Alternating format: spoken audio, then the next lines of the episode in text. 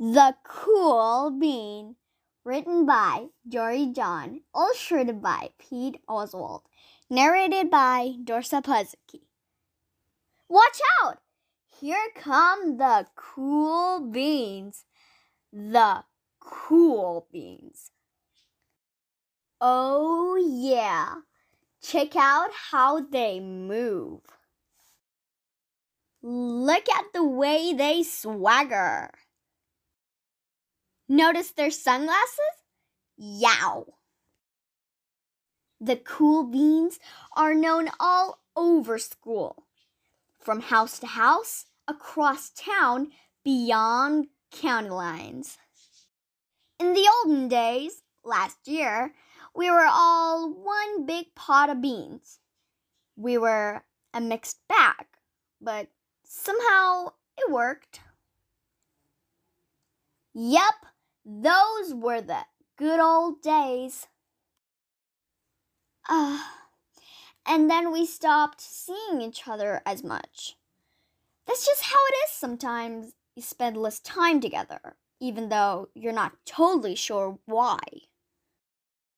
I watched as the beans I knew so well, the beans from my own pod, became the cool beans. Oh, they were so cool.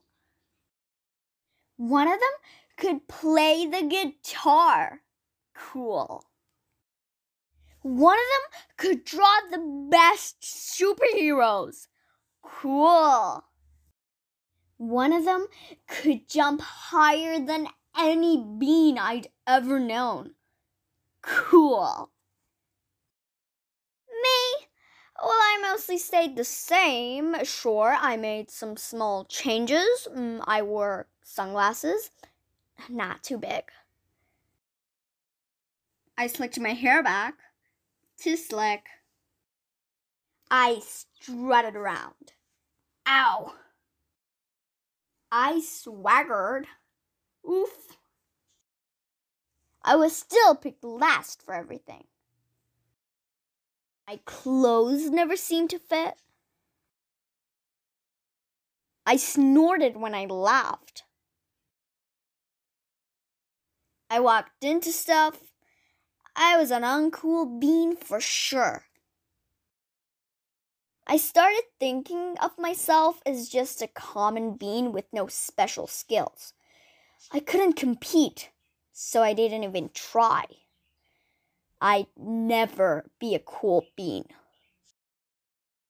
It seemed like there were two types of beans in the world. There were the cool beans and the beans like me. The days all blended together. I lived my life and things were just okay. I took tests and ate lunch and mostly kept to myself. The cool beans continued being cool. I mean, sure, I missed them a bit, but it's not like I was going to say anything. I felt like all that coolness had gotten in the way of our friendship. And that's how it went until one day. I was in the cafeteria. I dropped my lunch on my loafers. Oh no, not again. But then something sort of miraculous happened. Out of nowhere, one of the cool beans helped me clean it up.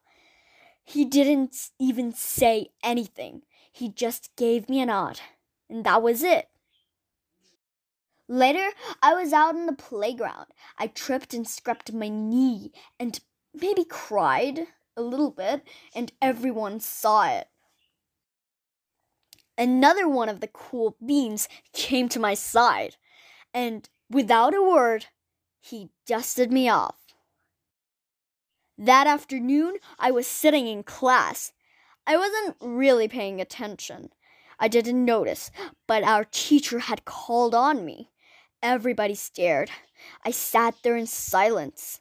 Nobody said anything. And then, then Everybody just laughed at me. That was it. After today, I was officially a has been. But then one of the cool beans stood up and came over to me. Everybody watched. She leaned in close and whispered, Hey, the teacher asked you to read from page 32. Then she gave me a quick wink and went back to her seat. It was a small gesture, sure, but it was also everything. I walked home with a goofy smile on my face. I smiled all the way through dinner. That day made all the difference. It was a day that could have been really bad, if not for the kindness of a few cool beans. It gave me a shred of confidence. That shred of confidence has continued to grow. Somebody had my back, or a few somebodies. After that, I started hanging out with the cool beans again. How have you been? Get it? How have you been? Not all the time, but sometimes. At lunch, after school, even on the weekends. Throughout all of this, I realized that it's not about how you look or any of that other silly stuff. It's about a wink or a nod or a smile at just the right moment. It's about dusting somebody off, helping them up again, and pointing them in the right direction. You need a hand? Yes, please. Now that's cool.